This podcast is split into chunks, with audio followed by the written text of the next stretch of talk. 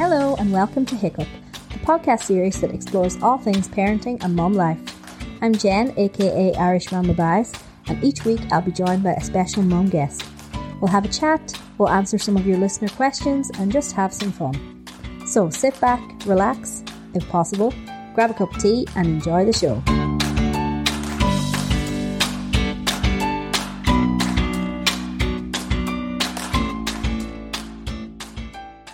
Christmas is coming, everybody, and I would like to give a special mention to Genius Juniors, an initiative set up by Dr. Christina McDonald. Genius Juniors has an amazing selection of children's books. All proceeds go to children's hospitals such as Temple Street and Crumlin. Genius Juniors have a wonderful selection of Christmas books available. Why not buy a beautiful gift while supporting an amazing cause? Visit www.geniusjuniors.ie. In this week's episode, I talked to Tam, aka Olympic Mummy. Tam talks me through her extraordinary journey to becoming Ireland's first female contestant in the Winter Olympics. We discuss how her passion for skiing and the lessons she has learned have continued to help her throughout her life. We discuss her journey to becoming a mother and what she hopes for her future. An amazing episode with a real life Olympian and amazing mum, not to be missed. Okay, hello and a big welcome to Tam, aka Olympic Mummy, to the show. How are you, Tam? Great. Thank you, Jenna. How are you? I am very good. We've just been talking about all our illnesses and ailments, but I think we're getting there. yeah, it's that season, isn't it? Everybody's just down with something. And then I was at the dentist this morning, which is no fun, but especially not during COVID. Everybody fully masked up, me getting injections. It was not a fun morning. Oh, I didn't even think about it like that with the masks and everything in the dentist. Mm-hmm. That's just oof, horrible. and what about your little lady? How is she? Is she getting through the season okay so far? She has had an ear infection. She's had some sinus infections. She she's in crash so she's just sick every 3 weeks really. But i've started using probiotics that i found amazing and then giving her some abidec as well. So if i use both of those in the morning she's actually recovers in about 3 days every time that i use them. So they're just helping keeping us going because it has been a long uh, winter so oh, far it feels like with sickness. How about you? Yeah the, the same here. Um just continuous sicknesses for the past six weeks or so. Um yeah.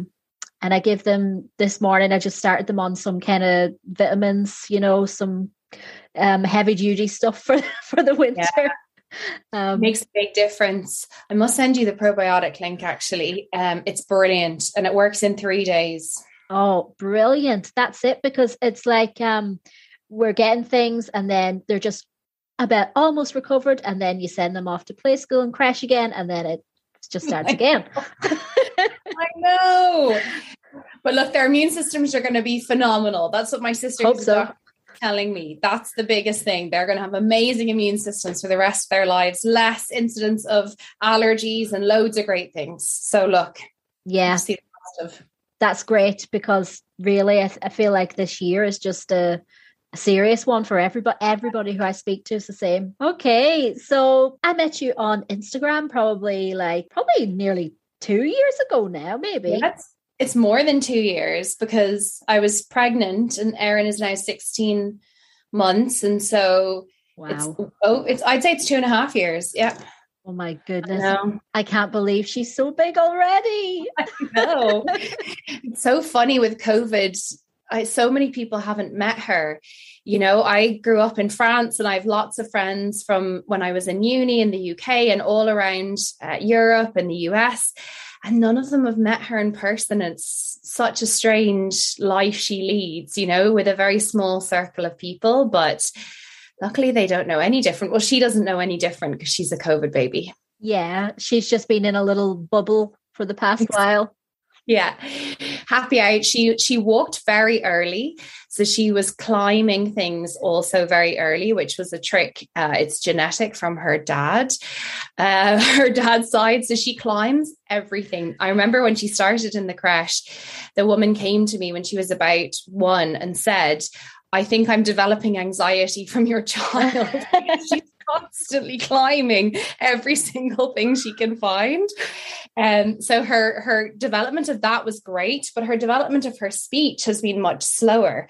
And I was wondering if it's because she's surrounded by people with masks. So actually the idea of moving your lips and moving your mouth and tongue, she's obsessed with tongues whenever she sees them because you know she spends all day with people with masks. So it's a really interesting journey and it was a really interesting journey having a baby during covid but um she's happy out she's wow. Happy that's that's something really interesting like i've never thought about that before that could really be having an impact on on the development like speech and things. Yeah for sure.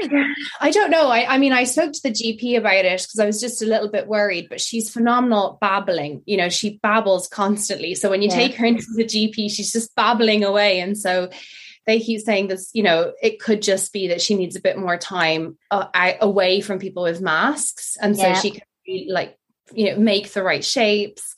Um, she's pointing to everything and trying to find the words. So maybe it's just time. Yeah. That's it. I've I've actually time will tell um in general with the masks thing, I would say, but I've I've definitely mm. heard it off a lot of um parents, you know, with kids like around your daughter's age the past okay. while. So I wouldn't be surprised, but I'd yeah. say, you know, what, but once she starts, well, good luck. She already stands at the bottom of the stairs and shouts if you're upstairs and she's at the bottom with the gate to get to get your attention. And she's also doing this amazing thing. I don't know if she learned it in the crash but she walks up to you and takes your hand and you have to follow her absolutely everywhere. So she takes you into the corner randomly of a room and just sits there with you and then moves you somewhere else. So I, I, can't get anything done. It's like having a baby again, but I can't put her in a sling she's 13 kilos. So I know, I know. I see sometimes like pictures of these moms that have still got the babies in the carriers or, you know, on their backs and they're at like walking or and I'm like, how? How? my back would just be she's way too heavy for that but yeah. she'd only last you'd only get five minutes anyway and she'd be wanting to get into whatever you're doing so. Exactly mm. yeah. I'd say she doesn't even love being in a buggy anymore. I know mine she won't get in a buggy. She was she's it's so embarrassing if we go into a supermarket. I take her out of the car, and as soon as she even sees the buggy, she's just screaming at me not to go into it. Once I get her in, she's fine. But that that journey between getting out of the car seat and getting into the buggy, if we have to do something like Tesco or whatever, which we have to do because otherwise she runs around picking stuff up off the shelves and hiding it under the buggy. So I have to have her in the buggy, otherwise she just wanders around shoplifting things that she likes the look of, um, which we always pay for. But um, yeah, I had to stop doing that because honestly, I found the most random things underneath in the little basket that she picked up and put in tins of tuna and random bits oh and pieces. So I think I any parent that says it hasn't happened to them is lying. You've oh, definitely found something random. had to go back in and pay for it all and that was my learning experience so now I'm, I'm prepared with little snacks and stuff to entice her into the buggy but it's not going to last too long she's very strong as well because she's so agile so Oh, so we'll see how long that lasts. Such an adventure! Such an adventure. oh, we're just going through some uh, random 5 a.m. wake up calls this week from a two and a half year old. Like he oh. slept so well before, but now he's just, yeah, just come in and see what's happening with you guys in the morning. That's exactly the same. Erin has been up at, she started getting up at four and then 4.30 and last night she slept until quarter to six this morning. So that was heaven. Absolutely oh. heaven. Thank oh, goodness. I know. Imagine quarter to six, heaven. Like seriously. And how our lives have changed. Yeah. okay. Well, this is a very, very first for me and this show, and I don't know if it'll ever happen again. This is the very first Olympian on the show. it's it's absolutely amazing. Like I've been Okay, so first of all, tell me what you what you were in the Olympics for, the Winter Olympics. Yeah, so it was the Winter Olympics in Salt Lake City in 2002, and I competed in slalom and giant slalom. So if you've ever watched skiing on TV, there are four disciplines in the alpine skiing, in the downhill skiing. So you've got slalom, giant slalom, super giant slalom, and downhill. And so everybody loves watching the downhill because you're going at 100 kilometers an hour or more, going off these big jumps. Um, and then super giant slalom, still pretty fast. Giant slalom, a little bit slower. And then slalom is the one where you see them hitting the gates. So you actually, it looks like they're going to kind of headbutt the gate. Um, and so my disciplines were the two less dangerous ones. Um, and yeah, it's an, it's a, it's a really interesting journey kind of leading up to the Olympics. And I was obviously the first Irish woman at a Winter Olympics, which was phenomenal and such an amazing um, I guess, achievement because you do feel that you have the weight of a gender behind you almost when you get to that point and you realize that up to this point, women have been silent in this arena from an Irish perspective. And so the weight of that was was was really interesting at such a young age. But then um, they selected me to carry the flag at the opening ceremony, which was just the most amazing experience you could wow. ever imagine in your entire life where you walk into a stadium and everybody just cheers and you're carrying your flag and it's there's just nothing quite like it. And so it was such an honor um, to do that as the first irish woman at, at those winter olympics. Um, it's moments i will never ever mm. ever forget for the wow. rest of my life. Still gives me goosebumps just talking about it. I just got the goosebumps when you told that story. Wow. Unbelievable. And what led you to be a skier in the first place? Yeah, so my parents met uh, skiing. So they met, my mum was a teacher uh, and she was out with a school group, and my dad was a TV director and producer for RTE. He was also um, he used to race motor cars. He did everything that was kind of dangerous back in those days, and so skiing was one of those sports. So he went out, um, uh, went out on a ski holiday. They met, and then they set up a business in France where they bring Irish families out to France and teach them to ski. So I grew up from a very young age in this tiny village in the middle of nowhere in the French Alps, which is you know amazing and pretty much as idyllic as it sounds. Um you know and was really lucky to go to the local school there and so spoke french from a from a young age um, and it was a really, I think, a very grounding. And I found now, when I look back, one of the most impactful pieces of my life to date, which was going back at lunch with people who had to milk the cows, um, you know, seeing people come into school who uh, had multiple holes in their clothes, who couldn't afford um, to buy new shoes. And I think, you know, growing up in that environment was so beneficial to me because my life in Ireland was not like that. You know, we didn't see that in in the school that we went to here. So I think having that grounding and understanding that everybody is um, everybody's equal and you know they're all coming from different backgrounds was was really grounding and i think has really affected me now when i look at the role that i'm doing in my work um, and you know the impact that I would like to have for Erin and, and, the society that she grows up in. I think it all came back from from growing up in that small village um, with those amazing people who I'm still really good friends with. Yeah. Um, but because of growing up there in this tiny village, skiing was your sport. So yeah every you know every opportunity you had you got out in your skis and we went out as a as a class. We went out with our parents. We went out at the weekends for fun. And i was very tall at 12 so i was five foot six at 12 i was taller than all the boys and skiing is pretty much a gravity sport in a lot of ways. You know the quickest person to the bottom wins. So as long as you're uh, tall and big and strong, you have an advantage. And so I kept winning these local races, uh, really disappointing all the boys in the area. Um, and eventually, one of the local ski instructors said to me, Have you ever thought about racing? Um, but at that point, we didn't really know what was available. You know, was there an Irish team? How did it work? And so yeah. I started off doing some races um, for schoolgirls, they kind of call it. Um, and then realized yes there was an irish team and there was um, the opportunity to start training. We did some great stuff up in kiltiernan in in in wicklow on the dry slope there. And just gradually um, started to to see that this is something that I actually was, you know, I was okay at and was something yeah. that I really enjoyed. So I did most of my secondary school by correspondence. Uh, those days they used to have to post and fax to me, which is very embarrassing. I'm giving away my age. Um, and so I'd receive these big, you know, these big files in the post or fax um, and did a lot of self-directed learning, which looking back now has also been very useful um, throughout the rest of my life. And so gradually I went to the Junior Olympics. I went to two World Championships, um, all competing for Ireland.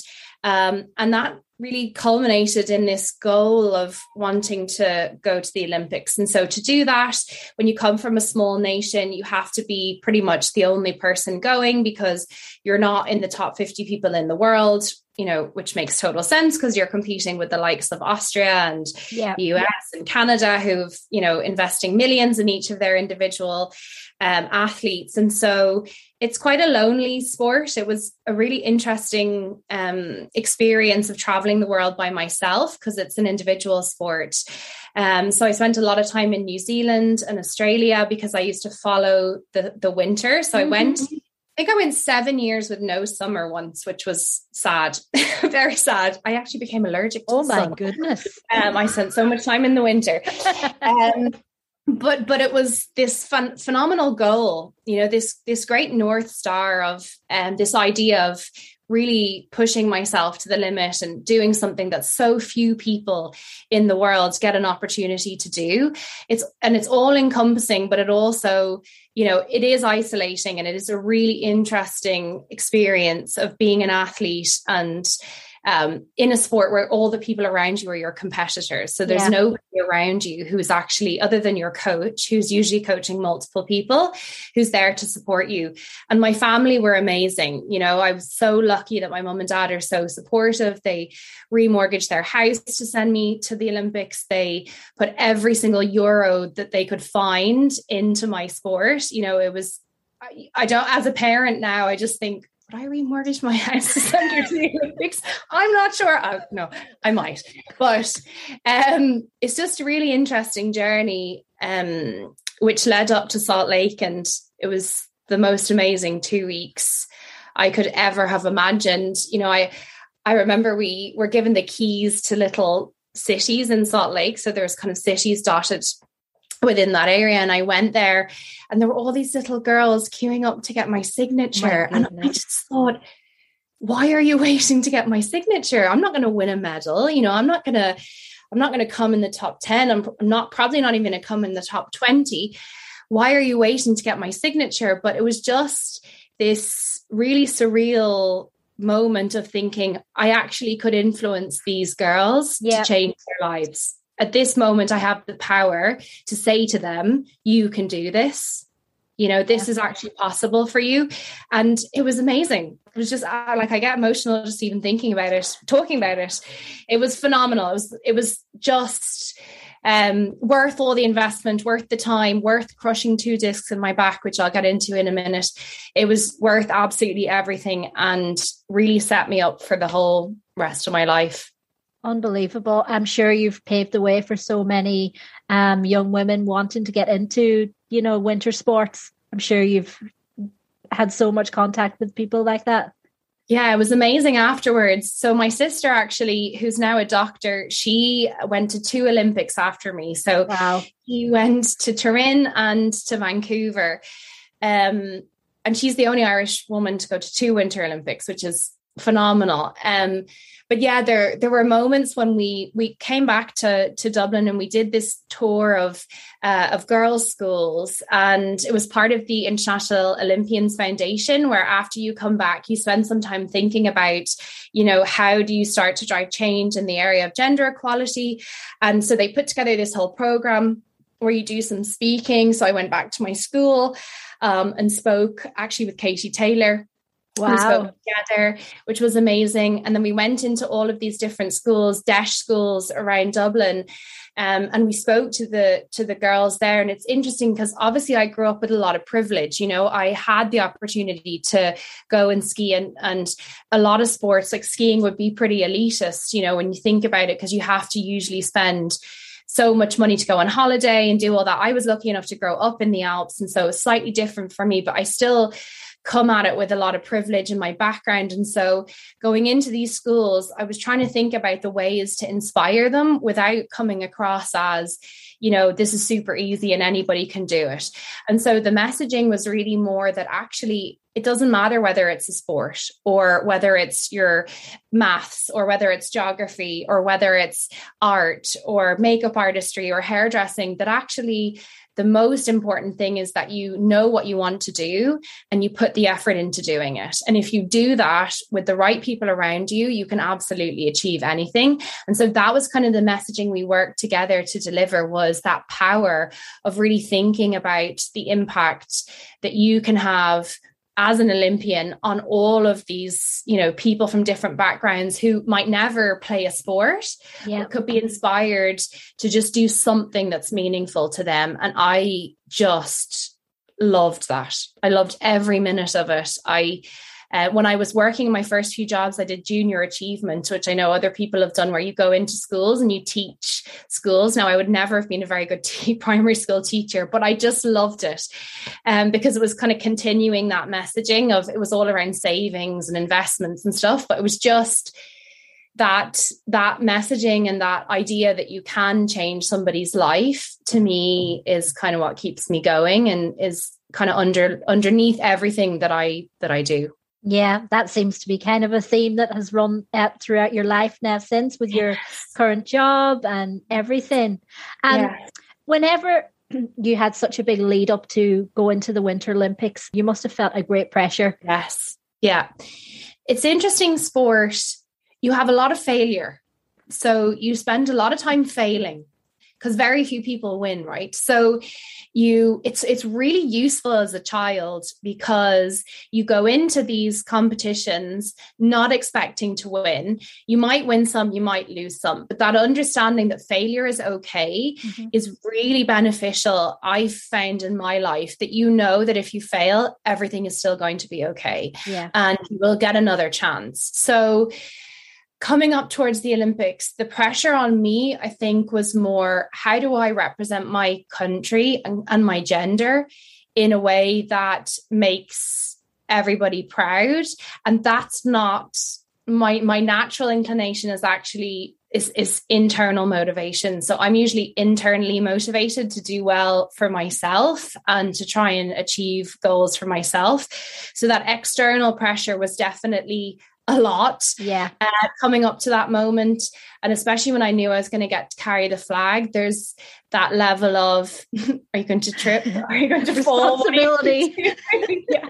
How do you and how do you talk about it? Um, and because there were other people there that could have been selected and they chose me. And so um you know how do you how do you bring everybody along on that journey and and it was yeah sport is is a phenomenal equalizer when people are when people are are given the right opportunity and the right supports and the right level of funding to get to the table. You know once everybody is there and has had the right experience and the right support it's a great equalizer and you do you do learn a lot about yourself and a lot about failure as part of it. But um the pressure as well of competing at that level you kind of build up to it. So it doesn't just suddenly happen to you. You know, you're so used to going to races, you're used to showing up um, and doing your best. But there was definitely an added level of pressure. And I knew it was going to be on TV and I knew people were going to be watching. So wow. that was very stressful because nobody really had watched me except for my parents watching the odd video. So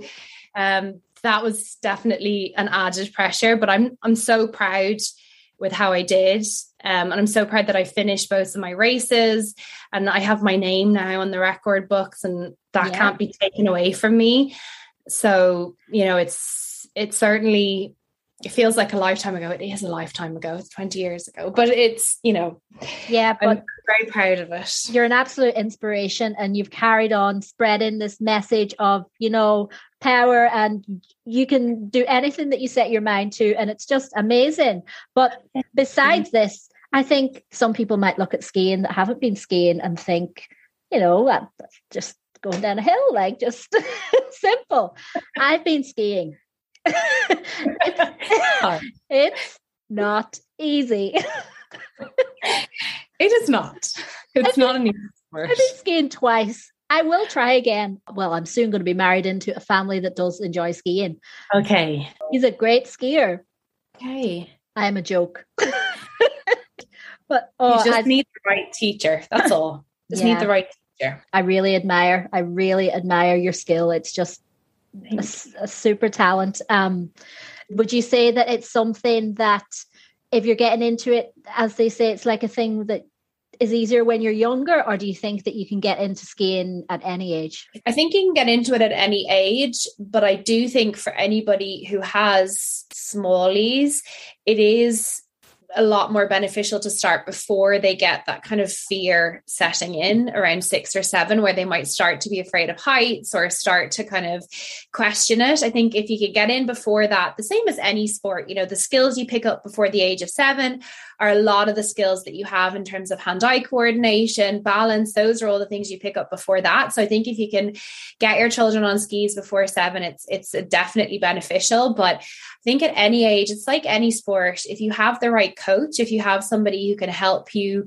yeah. um, to speak the language of ski instructing in a way that makes sense to you. You know, I'm a qualified ski instructor. I did that on the build up to the Olympics, and I found that really useful to understand what it's like to coach people uh, who are coming to this from different ages, different experiences, different cultures, different backgrounds. It's a really interesting journey of learning to ski. But like any sport, uh, it takes investment. And yeah. unfortunately, the falls in skiing are not fun. Major injuries happen. So I'd be getting the right instructor. I'd be going up to Kiltiernan to do some practice if you can to get some hours in there, building up some basics. Um, even just a day there is great before you go away. And then get a good instructor. Take your time, do some research, Google it, make sure you're getting the right ski school, and then yeah. you'll be sorted. You can enjoy those family holidays. I remember putting the ski boots on for the first time, thinking, whoa, I can, this isn't yeah. like I imagined. yes. It's uh they're heavy and sore. It's lovely to take them off at the end of the day. Yeah, yeah, definitely. So um skiing is a it's a high risk sport. Um and you you mentioned earlier your back. Did that happen as a result of skiing? Yeah, I fell in downhill, which is the really fast one. I went off a jump and the wind caught my skis. I was going about 100 kilometers, I think, and I fell.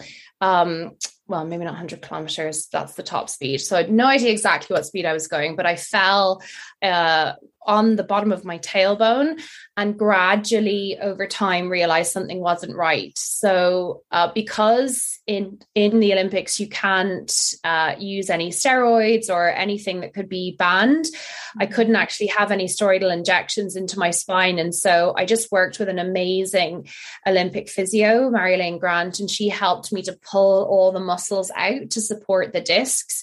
But the consultant did say to me you do realize if you fall that you could be paralyzed. So you should probably stop. And this was right before the Olympics. So as soon as I had finished the Olympics, I really wound it down um, and didn't do very much. And even now, I wouldn't, you know, I wouldn't be doing anything too dangerous because I have to really protect my back. But luckily, that was really the worst of it you know i have knees that are like lead so i managed to not get that many injuries anywhere else luckily but a lot of people do get neck and ankle injuries, but not if you're a recreational skier. So anybody who's listening, yeah. I think going skiing, it's not that dangerous. And when you start and you start at the beginner slopes and you build up. Yeah, you're you're you're talking like bombing it down the black slopes at 100 exactly. kilometers an hour. Exactly. It's a, di- it's a different story. exactly.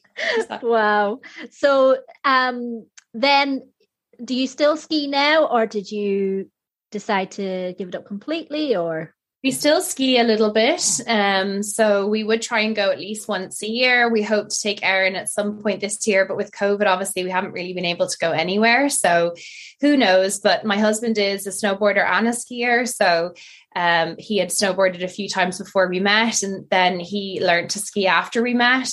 And he's he's great now. So I think it'll be a nice family holiday for us to do in the future. But with COVID, we probably wouldn't be going over and kind of getting in packed lifts. And you know, she's yes. too little; she can't get vaccinated. So not this year, but yes, we're still we still love it. Wow, so it's really in the family then. That's amazing. And um I, I, saw sometimes like a little bit of a rivalry between the skiers and the snowboarders. That exists. that exists. But he bridges the gap. He brings Perfect. us all together.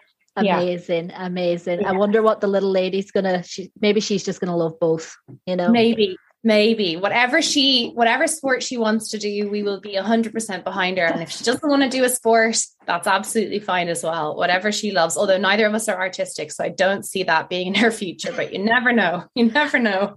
I think with the you know the amazing balance and the climbing i think you know she's going to take might. after mom and dad. You might. Uh, so tell me what it's been like since having your little woman. What is life like with a little baby you know, it has been, it was such a roller coaster having her. And, you know, all of the fertility um, challenges that we overcame having her, I think has made it I don't think it's made it more special because you can never make it more special, right? Having a child is just such a special thing.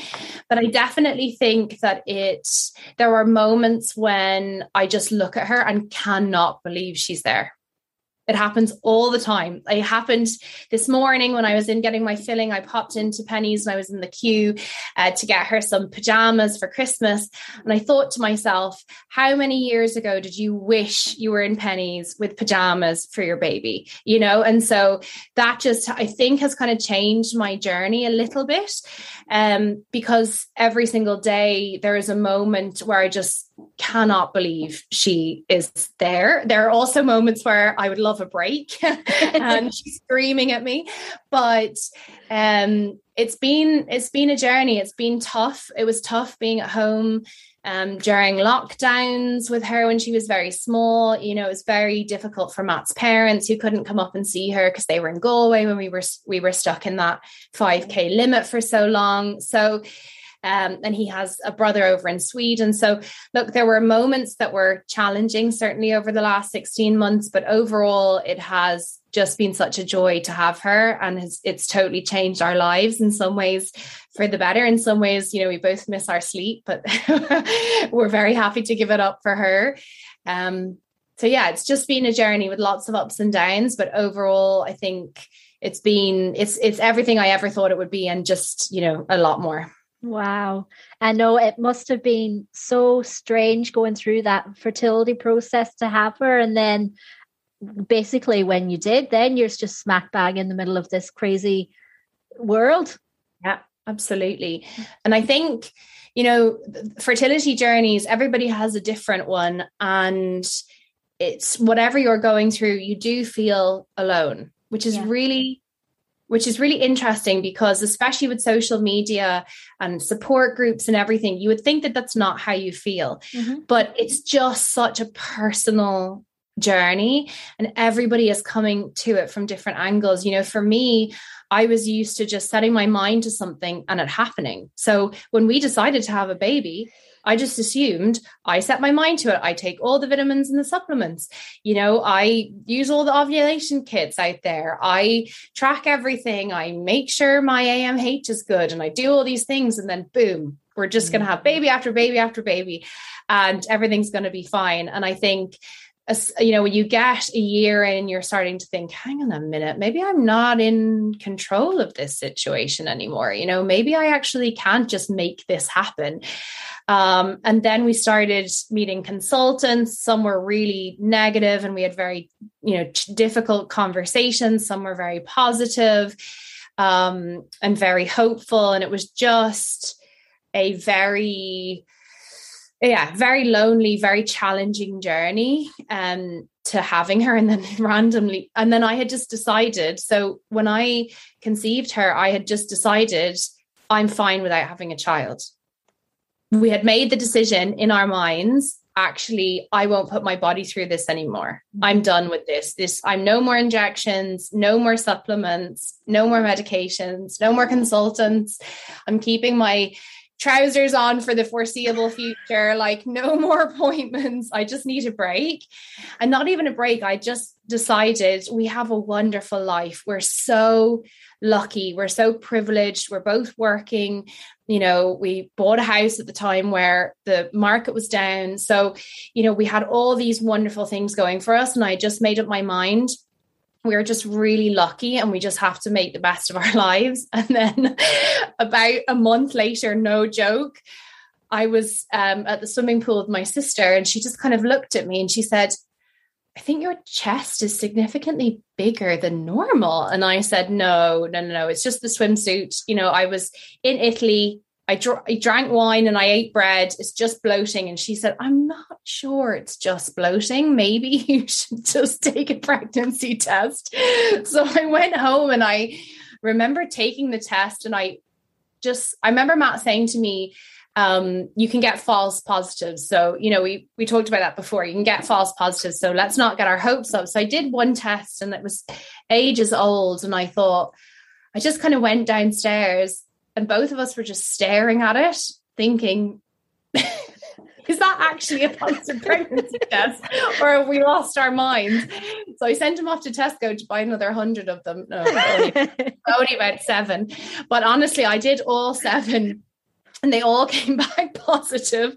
And then I realized this is mad. You know, the moment we had just kind of decided that you know we're okay without it and i stopped all the medication here she is um, and I was really lucky to have a very easy, straightforward pregnancy, um, which was just bizarre after all the stuff I'd gone through. I was kind of expecting to have extra checks and, you yeah. know, you know, all the stuff, but because it was natural and because she just came along and everything was fine, it was such an easy pregnancy. And then I had a really easy labor, I had horrific time breastfeeding, but everything else was, you know, was a really smooth journey Uh, and had kind of come at the point where I did give away the control.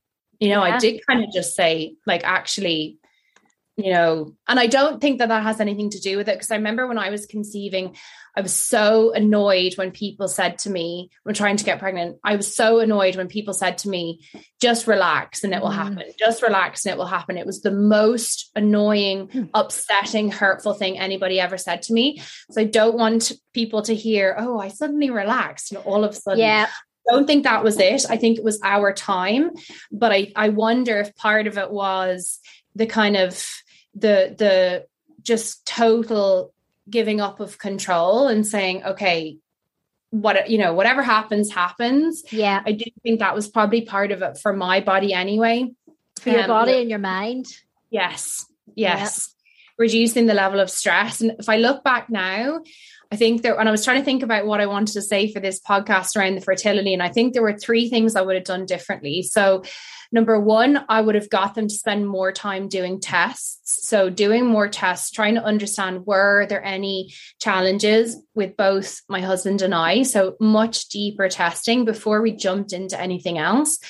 I think the second thing I would have done is tried more of a diet and exercise regime first. So, try to eat all the foods that have the right type of nutritional balance, try and make sure I'm not over exercising or under exercising. And then the third one is I probably would have gone more natural first rather than kind of being pushed towards the more extreme fertility support. Yeah. I think you know, everybody kept saying, oh, if you go down the IVF route, you're shortening your time to conceive, et cetera, et cetera. But I don't think people understand when they say that, that that's for a very small percentage of people. And actually, all of those operations for me and my body just, I, it found it very stressful. You know, yeah. it didn't it didn't respond at all. My body just doesn't really respond to that. It responds a lot more to kind of natural things. And so those are the things I would have done differently is just insisted on more testing, tried more natural, you know, ways of doing it and then started with a consultant who had a more natural approach to it and wanted to take things a little bit slower um yeah yeah no but i can understand um I'd say when you get to a certain point, the frustration because we were trying for we'd been together for a long time and we were trying for a while nothing was happening. And i had actually booked a consultant hey. and then found out i was pregnant like a few weeks after. You know it's it's so so strange. Yeah.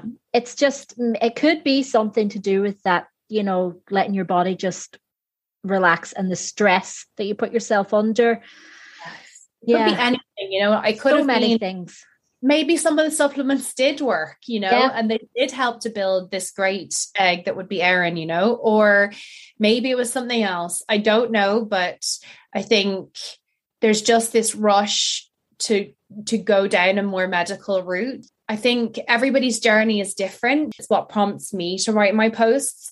Um, just in case there's one person who, you know, who it might impact definitely because it's having the information available you know yes like two two and a half years then now coming on three back then i wouldn't have um known all of the different no. you know routes that you can go down and different things totally. that you can look into but now yeah. you know I, I, think hopefully we'll try for another one but um not not successful yet but you know we'll we'll we'll keep keep going and see what happens first before going down yeah. any kind of a um, medical route. But you know, everybody's different, as you say. Yes. Everybody's different.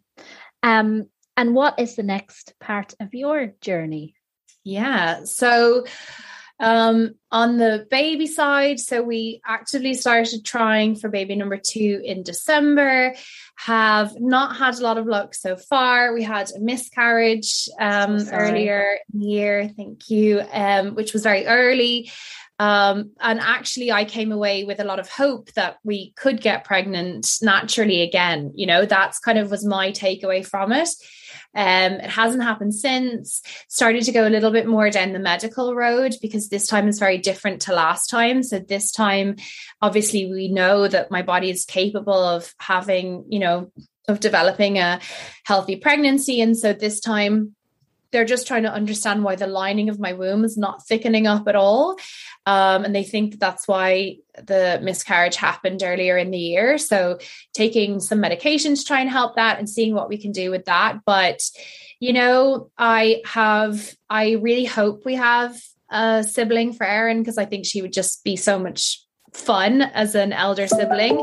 But actually, I am so happy with our lives and I feel so thankful with where we are. And so if it happens, it happens. If it doesn't happen, it doesn't happen. I don't have the same feeling that I had before Erin of I just desperately want a baby. So it was all consuming. Whereas now it's a it would be a wonderful addition. And you know, we are it's a crazy family. We're so busy always you know, doing lots of different things and getting outside. And it's a mad environment, but I would love to to have another one to join the little the little bunch but we'll see what happens. We're yeah. just so blessed and so thankful that we have one. So look if we get another one we'll just yeah. you know you have love it. a beautiful family and you're just going to see what the future holds for yeah, you. Yeah. Exactly. we're the same i think. We're kind yeah. of in the same way as well another another edition would be lovely, but we'll see how we go. Exactly. exactly. I think, you know, especially in the world that we live in now with COVID and which isn't going to go away anytime soon, I think that kind of focus on the little things that you can do to have something exciting to look forward to and kind of distract from the fertility stuff I found really beneficial because I was, you know, I could see myself starting to get a little bit more um, concerned with this and it was really affecting my mood. And so now I'm just taking a step back and trying to say, okay, in this COVID world, what do I need?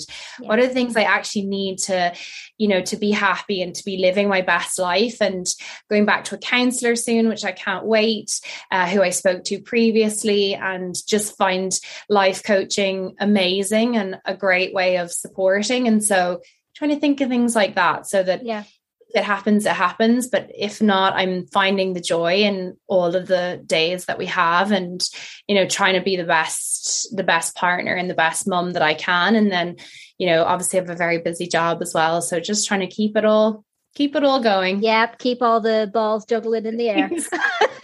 exactly.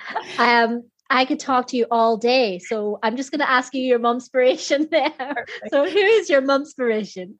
so, I was thinking about that, and I have some of the most amazing friends who are phenomenal mums, and they all bring something totally different to the table. So, I actually, well, my own mom obviously is, you know, the most important inspiration for me. And she's just the most amazing woman um, and supported us through our sport and through all of the challenges of life, you know, with this really open mind. But I think the biggest inspiration is actually just all of the women I see who are going through really difficult times, who've overcome, you know, difficult situations and who are just the best mums you could ever imagine. You know, I actually, all of my friends are the most amazing moms, and I learn so much from them every day. I think to me, they're probably the biggest inspiration of day to day. How do you keep going when you come across difficult situations? Like we were talking earlier about, you know, this constant sickness. You know, how how can you still be a good mom when you're actually exhausted and run down? And so, seeing how they're overcoming it and what they're doing is just really, really inspirational. So that's that's beautiful. I love it. Absolutely love it. friends, friends are just amazing. Yeah, don't know what. I I just really don't know what I would do without them. I I don't even want to think about it. I know yeah. it's it's like a constant like um any question you have or any doubt you have, it's just right on, right on the phone. Yeah they're that blanket. What is it? Like the weighted blanket. yes. Know, that support. That's actually what they're like. I would not be able, if I couldn't just message on WhatsApp and say, look, this has just happened.